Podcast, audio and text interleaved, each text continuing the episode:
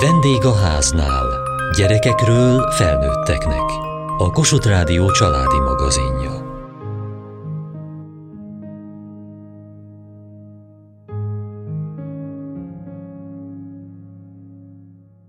Az öngyilkosság tabu, amiről a család, az ismerősök, a barátok gyakran hallgatnak. A családtagok sokszor még egymással sem képesek megbeszélni a történteket. Nagy a veszély, hogy a gyász így a gyerekek számára is feldolgozatlan marad. Mi nyújthat segítséget ebben a nehéz helyzetben?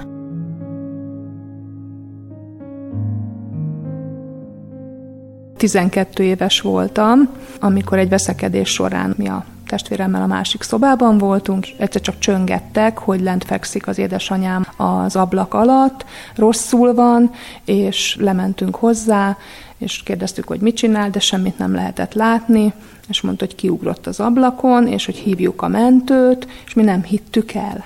Nem hittük el, hogy kiugrott az ablakon, mert nem volt vérzés. A nevelőapám hát alkoholos állapotban volt, tehát felnőttként nem tudott ebben ítéletet hozni, hogy ugye, ha valaki leesik föntről, akkor nem nyúlunk hozzá, hogy felcipeltük a második emeletre, és hívtuk a mentőt, bevitték, és akkor reggel, mikor felkeltem, akkor mondta a nevelő apám, hogy nem jön haza többet az anyukátok. És akkor mi fölöltöztünk, hat éves volt a húgom, én 12, elmentünk az iskolába, mint egy jó gyermek, és akkor hát ott jött a rendőrség, hogy kihallgatnak bennünket, mert hogy ugye mi történt ezen az estén. És ugye utána ez az önvád, hogy miért vittük fel az emeletre, miért nem hagytuk le, mikor később tanultam erről, hogy elsősegélynyújtás van, ugye, ha bárki leesik valahonnan, akkor nem szabad megmozdítani. Hát ezeken aztán utána át kellett menni. Ugye ez is hozzátartozik a gyászhoz. Nehezebb volt kisgyerekként, hiszen a felnőtt sok mindent tud már, tehát van rálátása. Hát én ebben csak a saját tapasztalatomat tudom mondani, hogy nekem borzasztó nagy erőt adott, mert ugye mindenki összeomlott körülöttem felnőtt.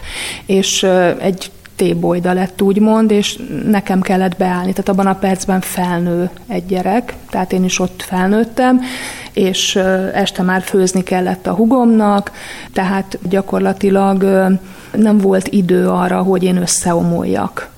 De ez azt is jelentette, hogy arra sem volt idő a következő szakaszban, hogy a gyász megtörténjen? Hát nekem nem, mert az a szerencsétlen helyzet állt fent, hogy ugye mivel említettem, hogy nevelőapám volt és fél testvérem, engem elvittek az édesapámhoz egy hónapon belül, kopogtak, mondták, hogy pikpak pakoljam össze a cuccomat, és menjek. És engem sokkal jobban megviselt az, hogy aztán a hugomat is, apukámat is, majd később a nagymamámat sem látogathattam. Tehát ezek így pár hónap leforgása alatt ilyen összeérő gyászt, és erre felnőttként jöttem le, de ez gyerekként nem így éltem meg. Tehát az volt a nagyon érdekes, tehát hogy annyira erősnek akartam látszani, annyira szerettem volna jól viselkedni, hogy nem, nem éltem meg, felnőtt fejjel átgondolva, amikor gyerekem lett, meg amikor egyéb halálok, hogy úristen, mi ment keresztül az ember. De akkor erőt adott, talpon kellett maradni egyszerűen, nem lehetett összeomlani. Segíteni kellett a hozzátartozóknak. A hatóság valószínűleg azt gondolta, hogy a vér szerinti apukánál jobb helye van. Mit kellett volna tenniük? Mi lett volna jó? Ez nagyon-nagyon jó kérdés. Az én nevelőapám egy éves koromtól vagy kettőtől nevelt. Tehát sokkal közelebb állt hozzám, mint a saját édesapám, akit két hetente látogathattam, és igen, akkor a gyerekvédelem erről szólt, hogy ha én most a hapámnál leszek, akkor ő esetleg engem zaklatni fog, vagy bármi ilyesmi, és ilyenkor minden megkérdezés, felkészítés, tehát az, hogy tőlem megkérdezik, hogy hol szeretnék maradni, semmilyen nem volt. És azért védőnőként sok év tapasztalatát látva, ma már a gyermekvédelem azért másról szól. Hogy van a testvér? Ugye ugyanazt élték meg. Számított-e, hogy ki hány éves? Hogyne, nagyon nagy mértékben számított. Én ugye gyakorlatilag kész voltam 12 évesen, egy viszonylag felnőtt már személyiségfejlődés a tekintetében, hogy a gyerek hol tart. A hugom ő hat éves volt ekkor, tehát őnek is sokkal kevesebb emléke van az édesanyánkról, abból is a rosszabb korból van az egész korai már, ugye amikor a lefelé csúszásuk volt, úgyhogy ő neki azért lényegesen jobban kisiklott az élete. Ezennek köszönhető, az egyértelmű. Tehát ugye nekem 12 évesen egy erőt adott, de ő 6 évesen teljesen elveszett volt, és ő ugyanúgy átélt ezeket a veszteségeket, hiszen engem is elvesztett, ugyanúgy egy hónapon belül, mert elköltöztettek onnan, és akkor ő hozta a palacsintát az iskolába, ugyanabba az iskolába jártunk, amit a nagymamám küldött, tehát hogy így ennek ugyanolyan részese volt, és utána, ugye mivel az ő édesapja volt, az én nevelőapám és az édesanyám férje, aki összeomlott, tehát ő nem tudta feldolgozni az édesanyánk halálát, ezért a hugom a másik nagymamához került, az apaihoz. És így a két nagymama elosztotta végül a két gyereket, és az én nagymamám egy tüneményes, aranyos nagymama volt, az ővé egy kissé szigorúbb, és az a nevelési módszer, amiket ő alkalmazott, az a testvéremnek nem volt jó. Tehát nekem ilyen szempontból lényegesen nagyobb szerencsém volt, ezért nekem egy jobb életem bírt lenni, mint neki.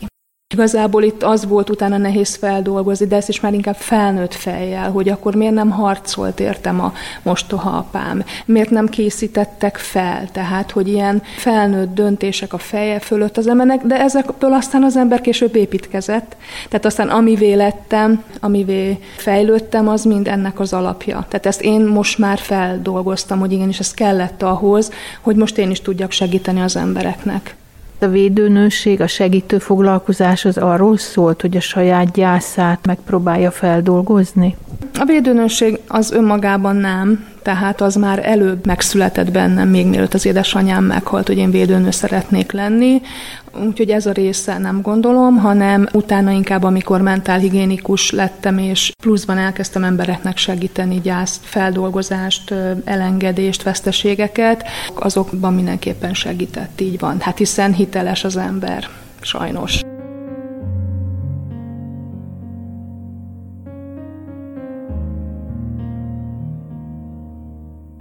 Mikor érezte úgy, hogy túl van ezen, valahogyan feldolgozódik mégis ez a sok-sok tragédia, meg el lehetett választani, hogy melyik az egyik, melyik a másik gyász? Az édesanyám halálát azt nagyon korán sikerült feldolgoznom, mert rájöttem, hogy ő nagyon szerette volna, hogyha én másik pályára megyek. Pedig az egészségügy volt a szívem vágya még akkor, amikor ő élt, és valahogy ezzel magyaráztam, hogy ha ő nem hal meg, akkor én egy teljesen más pályára kényszerülök, és ugye ma már látom segítőként, hogy amikor egy embert kényszerítenek egy pályára, az későbbiekben mennyi problémát okoz neki az életben, úgyhogy én egy hálattelt szívvel tudtam nagyon korán magyarázatot adni erre, hogy az édesanyámat elvesztettem. A többi veszteséget pedig hát tulajdonképpen azt tudom mondani, hogy még a legutolsót, amikor a nagymamámtól tiltottak el, azt a napokban sikerült feldolgoznom. Ezt onnan tudom, hogy ugye segítek embereknek, és akkor kapok olyan embereket, akiknek valamilyen hasonló problémája van, vagy egy érzést kivált a vele való találkozásom, és akkor én ott próbálom keresni mindig, hogy mikor éreztem én ilyet legkorábban. És akkor jöttem rá, hogy Úristen, igenis, akkor, amikor azt mondták, hogy én nem mehetek többet a nagymamámhoz. És akkor rájöttem, hogy ez még nekem mindig fáj. Az a pillanat, amikor az apukám azt mondta, hogy nem mehetek többet. Tehát az volt a csúcsveszteség nekem akkor. Tehát ezek felülírták igazából az előtte lévő veszteségeket, ezek a fájdalmak. Ha visszamegy az ember oda, és felnőttként tekint vissza ezekre a dolgokra, akkor egy picit át tudja keretezni, át tudja értelmezni. Ha találok értelmet, és végül is minden veszteségemnek megtaláltam az értelmét, hogy miért kellett, hogy akkor veszítsem el, miért kellett, hogy akkor veszítsem el a nagymamámat, amikor egy nagyon fontos élethelyzet miatt, ha ő életbe maradt volna, akkor nem arra megy az életem. És akkor így minden értelmet nyert, így 50 éves korra, és akkor ez tud egyfajta felszabadító lenni, és ezt mindenkinek is ajánlom tiszta szívből, hogy, hogy próbáljon meg egy olyan pozitív hozzáállással a tragédiái felé fordulni, hogy neki abból esetleg mégis milyen későbbi jó mégiscsak majd fog származni. Foglalkozott-e pszichológus kiskorában önnel?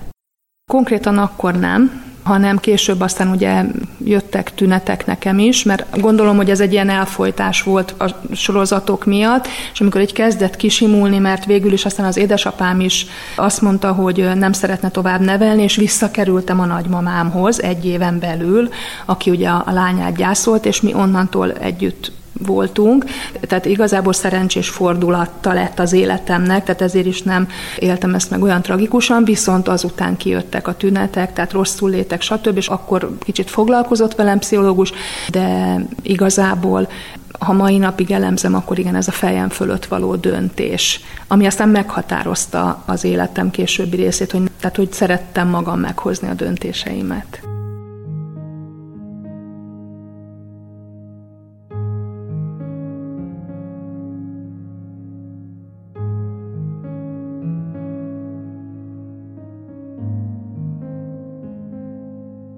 Az öngyilkosság eleve egy olyan stigmatizált halál, illetve az öngyilkosság utáni gyász is egy stigmatizált gyász a társadalomban, hiszen egy teljesen más viszonyrendszerben jelenik meg az élet és a halál. Kánya Kinga a Napfogyatkozás Egyesület elnöke.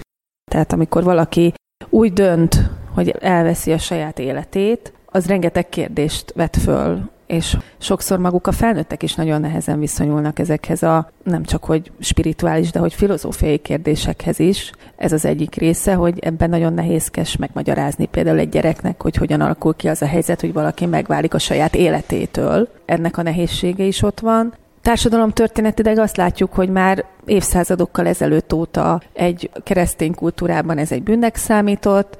Azért azt is látjuk, hogy attól, hogy szekularizált a világunk, nagyon sok olyan hagyomány, vagy nagyon sok olyan szokás, vagy érték azért így tovább él még ebből a meggyőződésből, tehát hogy az ezzel kapcsolatos bűntudat, a bűnnel való összekapcsolás, még akkor is, hogyha már nem egy vallásos, hogy mondjam, meggyőződésből ered, azért átöröklődik. És hát ugye ennek az egész helyzetnek a saját felelősségre való reflekt reflektálása, hogy akinek a környezetében meghal valaki öngyilkosságként, ott azért felmerül az, hogy megtehettem-e volna valamit, hogy ezt megelőzzem, van ebben bármiféle szerepem, tudtam-e volna valamit másképp tenni, miért nem tudtam, hogy erre készül, és hát ugye nagyon gyakran akkor, amikor mondjuk fiatalok vagy középiskolás gyerekek lesznek öngyilkosok, akkor ez még sokkal nehezebben feldolgozhatóak az ezzel kapcsolatban felmerülő kérdések, és hát ugye az egy nagyon fontos dolgunk itt, hogy egyrészt ennek a bűntudatnak, meg az önhibáztatásnak a folyamatát segítsünk megállítani.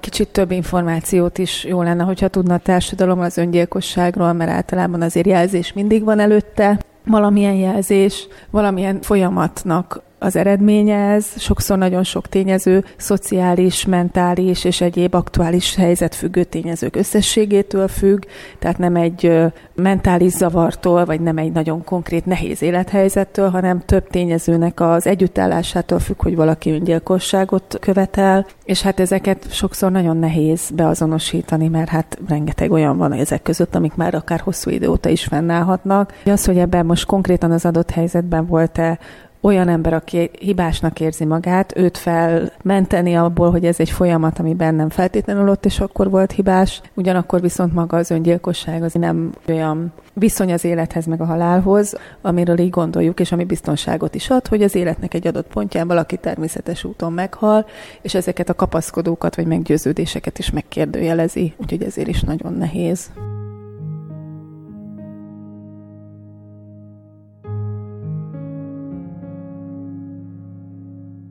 Az öngyilkossághoz kapcsolódóan mi volt akkor a vélekedés a családban? Az inkább csak döbbenet, hogy valaki ezt megteheti. A környezetben nem volt ilyen, hogy öngyilkosság. Tehát a mai napig a környéken emlékeznek ránk, hogy mi voltunk azok a lányok, akiknek a, az anyukája. Én nem részesültem vallásos nevelésben, tehát azt nem kezelte így a család, hogy ez bűn volt, hanem inkább a titok az, ami később derült ki, hogy a nagymamám egy-két titkot, mikor kérdeztem, hogy de hát miért, miért, ugye utána fény derült rá, és akkor megint csak hozzájárult ahhoz, hogy akkor egy kicsit megértsem azt, hogy, hogy ő így döntött, mert ugye ezt, ezt nagyon-nagyon nehéz megérteni, hogy ő miért dönt így. Mert akinek öngyilkosságot követnek el a szülei, azoknak ez egy megoldási stratégia, ugyanúgy, mint másnak, akinek iszik a szülője, akkor adott esetben később ez egy minta lesz, és akkor hajlamos az öngyilkosságra gondolni, amikor nagyon világvége hangulata van, és többször mondták nekem is, hogy de hát ott van a gyerek, azt tartson életbe, és akkor arra az volt a válasz, hogy anyukámat sem tartotta életbe. Ott hagyott bennünket, nem érdekelte. Tehát ez, ez a része sokáig kísérte az életemet, hogy nekem ezzel ne gyertek, hogy, hogy a gyerek, mert, mert mi sem voltunk számba véve. Döntött, kész.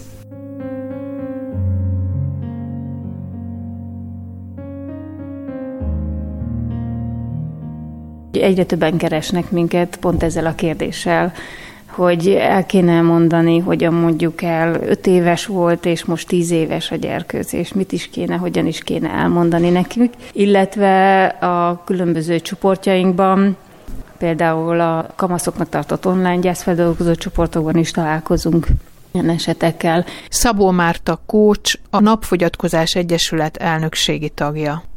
És amikor azt mondjuk, hogy milyen sajátosságai vannak, akkor például pont ezek a kérdések, ez már önmagában egy sajátosság, hogy egy hozzátartozó halál esetén, hogyha ez baleset, ha szívinfarktus, hogyha esetleg egy daganatos betegség, vagy másmilyen krónikus betegség, akkor föl sem merül a kérdés, hogy nem mondjuk el. Mondjuk arról is számolnak be felnőttek és gyerekek is, hogy esetleg nem tudták, vagy később tudták meg, hogy beteg valaki, vagy később tudták meg, hogy mondjuk amíg táborban volt, addig meghalt a nagymama. Tehát, hogy azért ez ritkábban, de ott is előfelül, de nem merül fel a kérdés, hogy úristen, most ez így jó-e.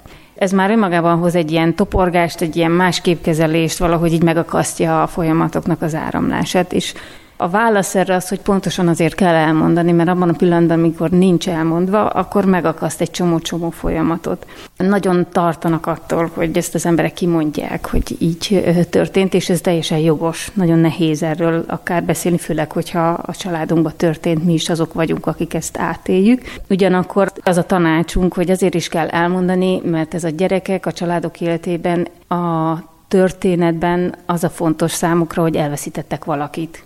Tehát egy gyermek számára, hogyha öngyilkos lett az egyik szülő, akkor az a fontos, és az a nagyon nehéz élmény, aminek a folyamatában van, hogy meghalt.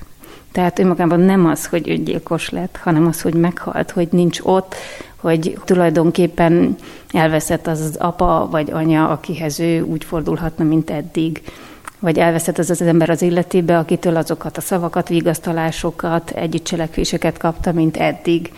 És hogyha létrehozzuk ezt a titkot, hogy valamiről ebben nem beszélünk, akkor egyszerűen a magában a veszteségében, a gyászában nem tudunk együtt lenni, és egyedül marad a gyermek.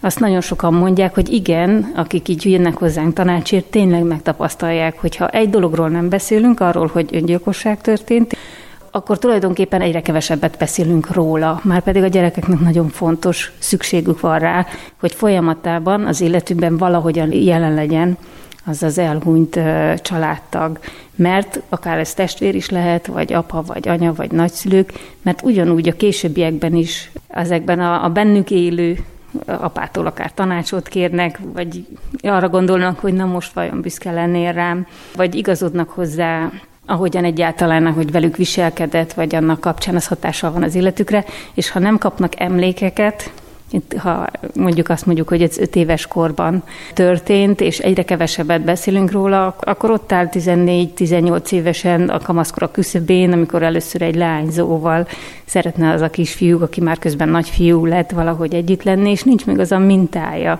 hogy ez a képe, amihez képest lehet, hogy pontosan az ellenkezője lenne azzal a lányzóval, de hogy nincsenek róla emlékei, és ez nagyon nehéz annélkül fölnőni. És ami még sajátosság az öngyilkosságnak, hogy igen, ez a fajta ilyen megállunk, megtoporogunk előtte, ez mindenképpen létezik, és hát ezzel találkoznak ők is. De hogyha nem kapnak mondatokat arról, hogy mit lehet ilyenkor mondani, hogyan dönthetik el, hogy kinek és mennyit mondanak erről a történetről, mennyi lesz az ő titkuk, és mikor kinek árulják el. Ha erre nem kapnak minklát, akkor tulajdonképpen egyedül maradnak ebben. Mondta a titkot, meg lehetett érteni? Magyarázatot lehet erre adni? Én azt gondolom, hogy igen. Tehát, hogy ok nélkül senkivel nem történnek ilyen dolgok, tehát, hogyha egy olyan nyitott szívvel vagyunk bárki felé, hogy azt mondjuk, hogy valami miatt ezt ő megtette, akkor megkapjuk a magyarázatot rá, és be tudjuk fogadni a szívünkbe. Azt gondolom, hogy nem kellett volna ezt tennie, de el kell fogadni, és meg kell érteni, hogy ő akkor így tudott dönteni, másképp nem. Tehát mindig mindenki a lehető legjobb belátása szerint dönt, amikor bármiben dönt. Mindent mérlegel. Hát nyilván itt alkoholos befolyásoltság volt náluk, rengeteg veszekedés, rengetegszer fenyegetőzött ő, tehát én is már úgy voltam vele, rengetegszer elmondta, hogy kiugrik az ablakon, ugorjál, tehát hogy már nem tudott az ember ezzel mit kezdeni, és akkor egyszer kiugrott, na hát akkor nyilván utána is ott az önvád, de igazából el kell egy életkort érni az embernek ahhoz, hogy feltegye ezeket a kérdéseket, és én biztatok mindig mindenkit. Én azt gondolom, hogy eljön az a pont, amikor jogunk van áll a múltunkról a szüleinket megkérdezni, és a szüleinknek kötelessége válaszolni, hogy megértsük őket. Hála Istennek tényleg megtudtam épészel magyarázni. És a mai napig így segítek az embereknek, hogy találjunk értelmet a szenvedésünkben, és akkor nem lesz annyira fájdalmas. Mindenképpen a, a gyermek életkori szintjének megfelelően, és akár szakember segítségét kérve, tényleg rengeteg értékes szakember van, aki ma már ebben a gyászfeldolgozásban segít, és fantasztikus tanácsokat tud adni, hogy, hogy hogyan kezeljünk egy-egy szituációt, mert én azt gondolom, hogy mindegyik szituáció más de az őszinteség az fontos, viszont a gyerek saját szintjén fontos. Tehát, hogy van, amikor még egy gyerek adott esetben nem bír megbirkózni, például azzal, hogy mondjuk azért halt meg az anyukád, mert alkoholista volt, hanem meghalt, mert meghalt kész. És aztán majd eljön egy év, amikor megkérdezi, hogy na de mégis mi volt a betegség, és akkor elmondjuk. Tehát, hogy én az valami szakembernek a véleménye, aki ezekkel foglalkozik, az biztos, hogy nagy segítség megkérdezni.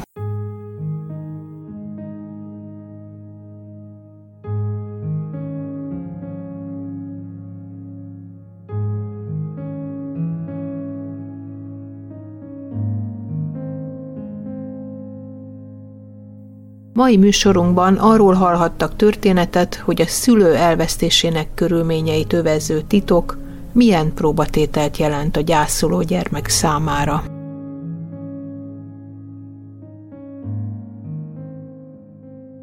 Kövessék műsorunkat podcaston, vagy keressék adásainkat a mediaclick.hu internetes oldalon.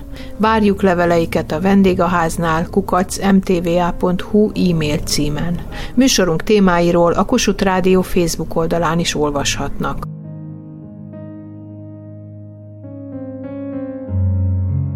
Elhangzott a vendégháznál.